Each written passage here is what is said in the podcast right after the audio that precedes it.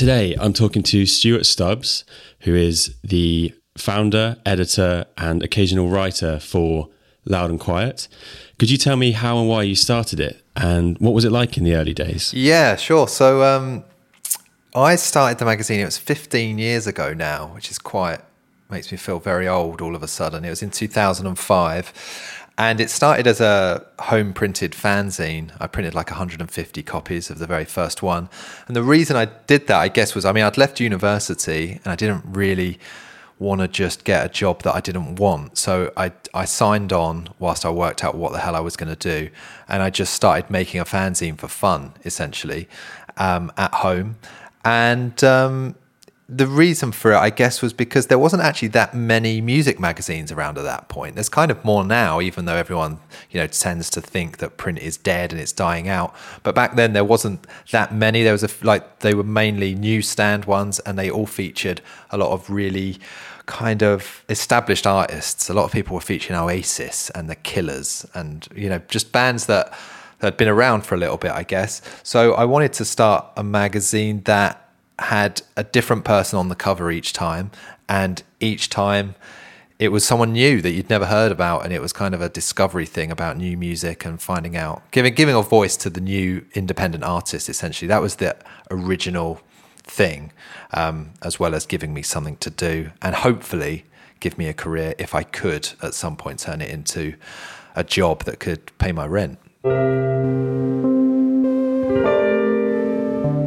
Could you tell me a bit about the first issue? What did you include in it? Yeah, so the first issue looked terrible. I had no, um, I had absolutely no experience in, in any any side of it. I'd never written a review. I'd never written. I mean, I'd written, you know, essays at school and university and things like that, but I hadn't written any kind of music writing. I just loved music. I just wanted, you know, I wanted to be around music, and I thought it'd be great to. And I loved magazines. I liked reading other types of magazines and the design aspect and all of that sort of thing. But I'd never done any of those things. And I wrote the first issue, I wrote the whole thing. In fact, the first, you know, few issues, I probably just wrote the every single word in it and I designed it and I worked out, you know, where to distribute it and how to I mean that didn't take much working out. I used to just sneak into record shops and leave them on counters and things like that. Um, but in terms of like the making of it, yeah, I just gave it a go. It was extremely DIY. Um, it, it, as a result, it was bad. It was really rubbish. I hundreds of spelling mistakes. Some bands that are very questionable now. Um, and but I think I was just like naive enough to think it was great, and that, that confidence of youth to just think, oh, this is you know. And I put so much hard work into making this rubbish thing. It took so long to make it look even that good that I kind of kidded myself. I think that it was. Um, you know, a good thing. So I didn't feel as ashamed to give it to people as I probably would now. Um, so yeah, I was just yeah, I had no experience. I didn't. I had no idea what I was doing, and I just slowly got better at doing it at, at, doing it by just doing it by just practicing it and trying to make the next one a bit better than the one before essentially. So you had the confidence to put it out there. Uh, was it well received? And how did you feel after you'd heard some feedback? Yeah i can't i can't quite remember. I mean, my friends were all very supportive and said it was really great, even though it wasn't. My mum was, of course, very supportive and said it was great, even though it wasn't. In terms of people out out there that picked it up. I didn't really know who had picked it up, but what I'd put in in the issue in the back cover was a little advert that said, "If you want to write for this," uh, I called it a magazine, even though it was very much not a magazine. It was a very much a fanzine, but I called it a magazine to try and give it this air of importance. And I said, if you want to write for this magazine and be involved in this, then here's the email address and get in touch. And I think maybe one or two people did, maybe from that very first one. And I think that was probably enough of a reason to do another one. And also, I think I just enjoyed it so much that I didn't really mind that it was that I was writing it all. I kind of just saw that as like, well, that's fun, and I, and I saw the whole thing as just this fun project. I was slightly delusional that I thought it was going to turn into something, um, which was probably misplaced, even though it, it did. But you know, I, I kind of thought oh, I'll keep doing this because then it will eventually turn into something. Um, but it was just the enjoyment of it, I think, and maybe like one or two people. I can't remember who the first person. It might have been Sam Walton, who still writes for us. It might have been a few people that no longer write for us, but some people did get in touch straight away to that advert, which is quite incredible because um, there was only 150 copies. I maybe gave out 50 of those to my close friends. Um, so, and maybe 50 got thrown in a bin, maybe. So maybe 50 people saw the very first one, you know? So the fact that anyone, one of those people responded to that advert is the odds are, are really, really insane. You now do a podcast of your own called Midnight Chats, and you're talking to a lot of the musicians and other creatives that you would have usually featured in print. When you started out the magazine, did you ever think you'd be meeting these people face to face? Um, good question. I think, well, we did, Greg and I, who host that podcast, uh, like, uh, you know, we do one each rather than together. We take turns hosting it. We did do a podcast. We used to live together in maybe 2000 and nine. So before, like podcasts were around then in a real infancy way, and then they went away, and then they came back in the way that they are, like kind of huge now, right? But back then, we did do a podcast. It wasn't really a podcast; it was us talking nonsense in our front room and playing songs. And we put it on our website, and you could only really stream it on the website because we thought that would get round any kind of um, copyright law because we were playing music on it. Um, and so we did that for a little bit and then we just stopped doing that because you know we had about three people coming to our website and listening to it. So then but then podcasts vanished. And then when they came back this second time maybe about five years ago i think we started the midnight chats podcast four or five years ago. And it was quite early on in this kind of big wave of podcasts. And we didn't really have any kind of idea again this is going to be a recurring theme of my conversation is that we don't know what we're doing. Um, but we just uh, we i think we just had this idea of like why don't we just interview uh, musicians? We'll just do what we do in the mag and we'll just do it here on a podcast and we'll just see what happens with that. And i think the thing that we've been lucky with is that because, through the magazine and and the people that we know through doing the magazine, like the record labels and the PRs, we do have access to these people that you know some a lot of people if you were starting a podcast from total scratch might struggle to do to to get certain people you know a certain level of artist. So we had that on our side, which was really great, and people were willing to give us a chance, even though we didn't really know what it was. Um, and that's kind of just grown over time. I think the idea, essentially, the idea behind it was that we we called it midnight chats because we wanted it to feel like those kind of conversations that happen once you've come back from the pub that are really fluid and just kind of nonsense conversations, or can be at least. They can go off on tangents. They can be about anything. It's not just us ramming through questions about their new album.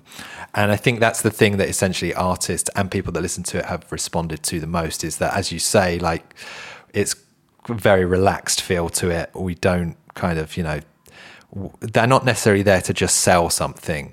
They're we're just there having a conversation. It's being recorded, and I they're the podcasts that I love the most. You know, like the Adam Buxton podcast being a prime example of just this rambling chat between two people that you've kind of just feel like you're eavesdropping on and you're part of. Um, so I think that's the that's what we aimed for, and I think we're kind of eventually have got there. Yeah. Do you ever find that there are people that you get sat there in front of you ready to interview and they don't quite get the vibe of it and you have to have you ever put one out thought and thought that was nothing? That wasn't what I hoped for at all, and I um, I'm a bit frustrated with the person for not buying into the feel of the podcast. Yeah, I, I think it does happen sometimes, not very often, because of the type of people that we we feature, the type of artists that we feature in the mag, which are mainly independent people. But we do we have had some like really big um, major label artists, and they are just trained in a way to stick to the party line of what they're there to sell. They they are. This is a, you know it is a press opportunity and of course it is that for like the independent artists as well but they're just not as drilled in it because they don't necessarily go to um, a course on how you talk to the media, which does happen at like major some major labels will you know their artists will kind of go through this system of this is what you say when you go to an interview, and those people are sometimes they tend to get into it as you get going and realize that oh maybe I don't have to be as by the book on this, but they also tend to think uh, you get the impression that they think you're trying to trip them up or make them say something that you're going to then take to a tabloid newspaper because they don't necessarily know who we are or what we do or the way we do things or our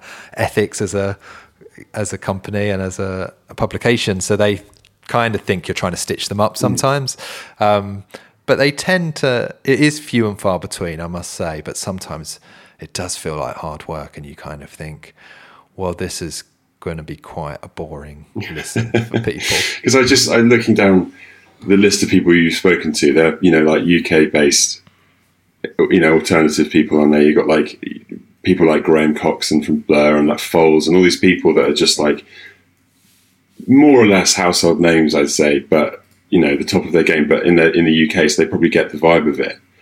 But then, yeah, I mm. can't really imagine someone like Kim Gordon from Sonic Youth, who's been famous for like 40 years or something and is probably sick of press sitting down and just be like, yeah, you know what, I'm just going to be super candid and talk about my, I don't know, it's sort of, was that something that is it UK based people who are a bit more comfortable or is there, is it not really? It's kind of, like, I think sometimes, you know, a lot of the Americanized kind of do get it actually. And I think they're a bit more maybe kind of, you know, I, it depends where they're from in the states, but you know, some Americans, some people in the states, and Americans generally are kind of upbeat people, and they kind of want to get involved, and they want, you know, they want to, they want to, they want you to like them, so they're kind of on on board with it.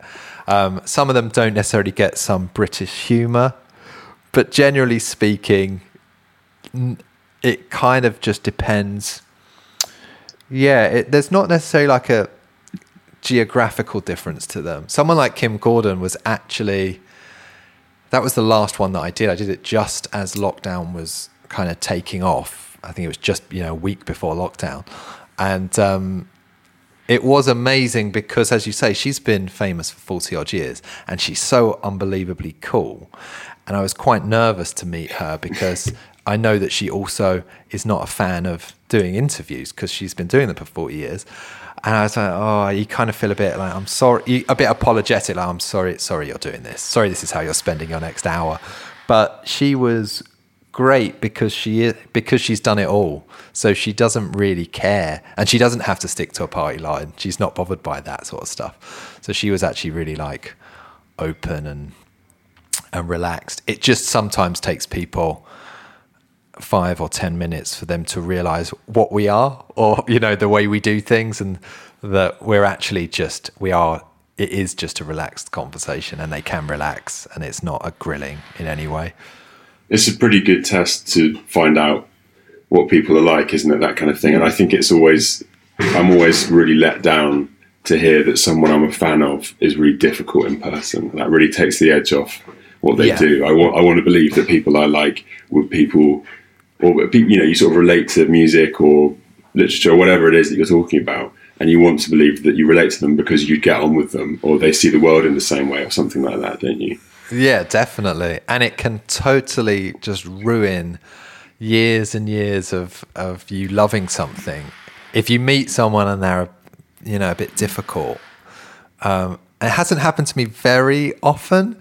It's happened to me a couple of times and i've and i've um, it doesn't really matter how much. I mean, different people, I guess, deal with this disappointment in different ways. But for me, it doesn't matter how much I tell myself. Maybe they were just having a bad day. Maybe you know, maybe something. and of course, like that's completely legitimate, isn't it? Like everyone has a bad day, and people giving interviews all the time, they're expected to just be really nice to every single person, and of course they can't. And you kind of think maybe I was just unlucky, but it still eats away at you. Or next time you go and listen to that record, you're like, they were an idiot, and that is a shame. because I think you know writing a magazine as a music fan and getting to interview people face to face, you're really putting yourself at risk of meeting heroes and realizing that they're terrible people or something like that, aren't you? yeah, So, absolutely. Yeah. um, I hope that doesn't happen too often for you, and you haven't tainted your music taste by hearing that these people are just no fun or really kind of cynical about things. It's yeah, I hope that hasn't happened too much for you. No, it hasn't really. I've got I've been I've been pretty lucky to be honest. And I also think I'm quite sensitive to it. So if there was anyone left who I hadn't met who I think's incredible, I would probably not do it. I would probably rather somebody else meet that person that I love than risk them being cruel to me. Because Yeah. also the thing is about meeting anyone famous or anyone that you admire that does something that you love is that I personally feel it can never go well enough, right? It can never be what you want it to be because even if you get on really well and they're really lovely and they say all the right things to you and you leave and that's a re- and it's a really nice experience there's still part of you that is disappointed that you're not now best friends and they're not gonna, they're, they're not going to call you tomorrow and you're not going to hang out you're not going to go round for dinner um, they're, they're never going to invite you to join the band. Exactly, exactly. Yeah, that's true. And that was something that when I was at university, I did work experience at NME back in the day, and then I worked at NME when I when I around the same time that I started the magazine for a couple of years, and a, a guy there, an incredible guy called Pat Long, he told me, and I'll never forget it. He said that you one of the things that you need to know I, he didn't say it in this way but it was just in conversation he basically made the point that however much you think you're friends with a band you're never one of the band you're always you're never going to be part of the band so you're not as close to them as you kind of want to be so don't expect to be and i've never forgotten that because it's yeah it's completely true as you say like they're never going to they're this gang. You're never going to be part of that. So there's the defeatist in me kind of thinks, well, why even meet them? Why even try? If we're not going to be best friends, let's just forget it. Um, which is, you know, which is my own issue, I think. The reality of being in a band, I've come to realize, I think is quite bad. I always thought I'd, wa- I always wanted to be in a band when I was a kid, when I was growing up and a teenager. But I, d- I think it's, it's it, there's a lot of elements of it that are really boring and horrible. I think until you become the size of Coldplay, there's a lot of schlepping, sh- schlepping around in venues and like drinking bad beer, and a lot of those, you know, and falling out with the other people that you started loving it with. So um, it is, you know, The fact that there's a stereotype about bands writing albums about how difficult it is being famous.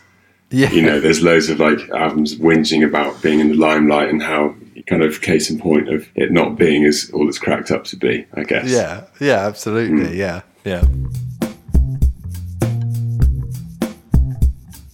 reading about your magazine online, you've got like a list of sort of eight or ten things that you are trying to achieve with your magazine, with your writing. And I've noticed on there you've got some about gender balance and some about um, including people from LGBTQ community and that kind of thing, which has always been an important thing, but in 2005 was not forefront in people's minds.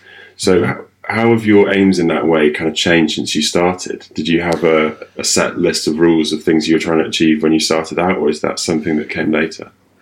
we we didn't necessarily, especially because it was me, only me working on it. I think it was that list actually that you mentioned. It's on. A, if anyone wants to read it, it's on. If you go to our website, it's on the about page, and it's also. Is it on the contact page? It's on the about page, definitely. Um, it's like eight points, as you say, Alex, that kind of lists what we kind of stand for, I guess. And we only put that up. We only actually put that on the site maybe a month ago because we realize like these are the things that we have always obsessed over and and we just bear them in mind whenever we're creating anything when we when we're making a new series of the podcast we try to make sure that there's half the guests are, are female artists you know we try to make sure that there are people from different ethnic groups that we're interviewing and, and all of these things are things that we think about and we hope it comes across in what we do for people that have you know been with us and noticed it. We're hoping people are noticing it as we go along. But we realized, um, especially with the Black Lives Matter movement, we posted some things about that and our support for it, obviously. And then I thought, well, we should probably put this list of the, we should probably tell people more about the way we think and the way we approach things and just make it a bit more explicit and put it out there to tell people this is what we're trying to do. Um, it also means that we're can be held account on it. It means that people can like call us out if we're not doing it. It kind of polices us in a way. And it's just something that I suppose, I mean, to answer your question of obviously things have changed a lot since 2005.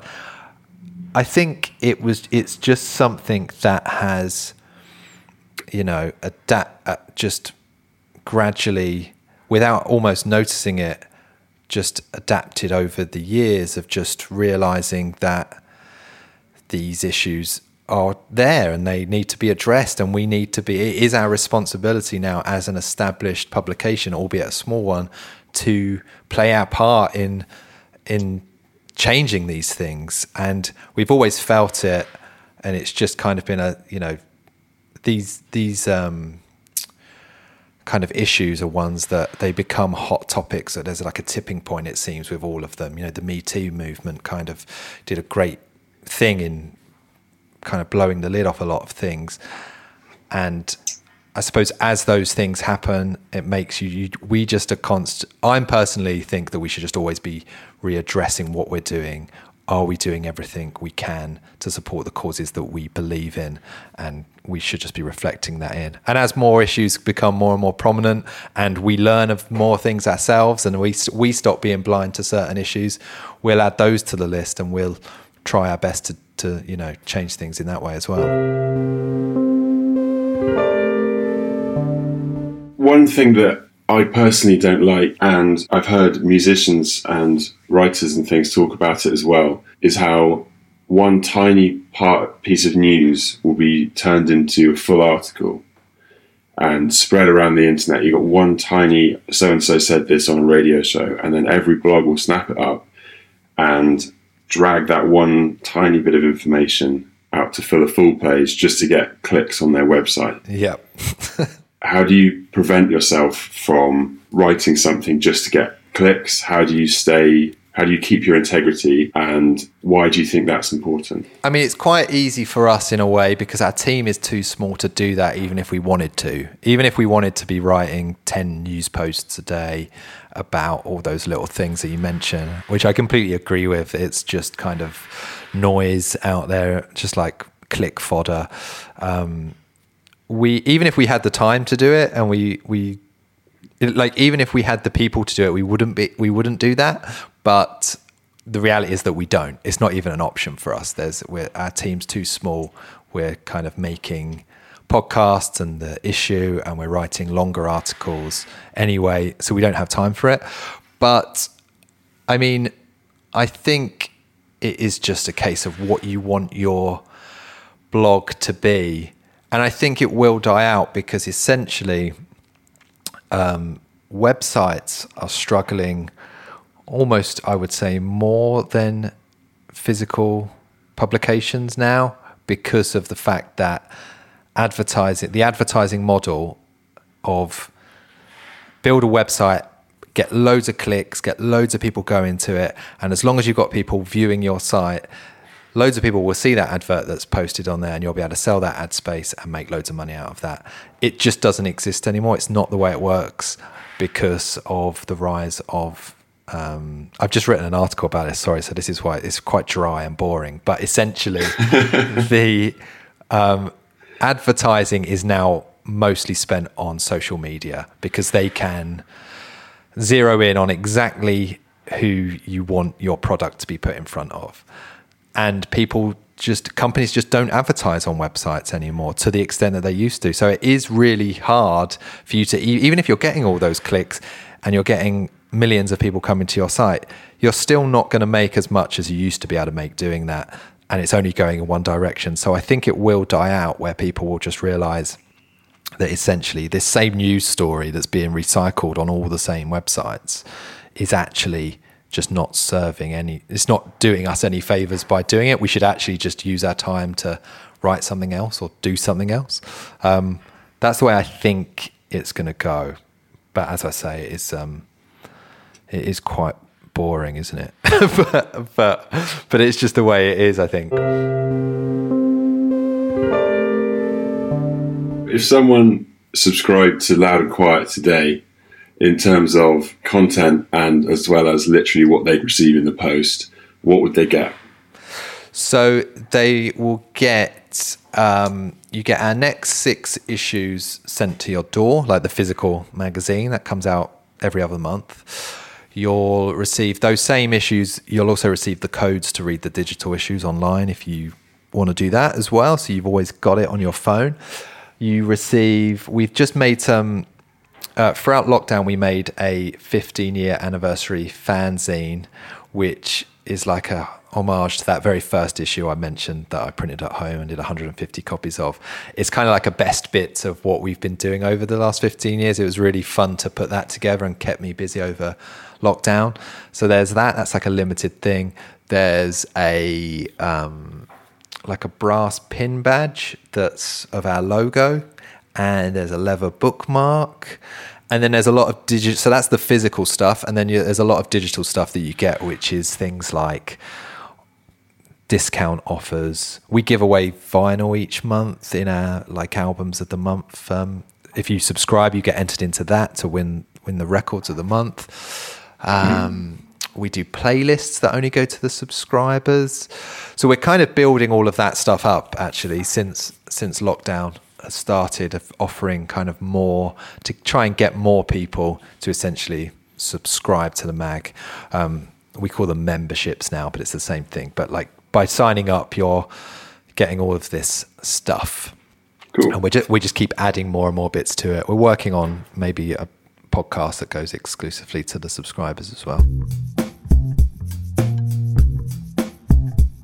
Okay, it's now time for you to choose your Who's Flying the Plane hidden gem. Ah, okay. My choice is a website actually called theroot.co and it's set up by a guy called Jamal and a woman called Georgia and it is a music site, but it's about essentially it's helping people get into the music industry in lots of different ways. They've got they do lots of interviews with people giving um, advice on being if you want to become a radio plugger or you want to become a journalist or you want to become um, you know run a studio. It's all music related, but it's just a really great resource in getting young people um, into the music industry because it feels like such a um, impenetrable industry a lot of the time. You know, a lot of people think, "Oh, how am I even going to get into the music industry?" And this gives you a lot of tools and advice for that. So um, that is my choice for who's flying the plane. Thank you. And listeners of this podcast can find the link to that in the description of this episode. So, Stuart, how can we find Loud and Quiet online and how can we keep up with what you guys do? Cool. Well, we our website is really simple. It's loudandquiet.com. Uh, that's got everything on there you need to to know. It's got most of our content from our past um, issues, certainly from the last couple of years.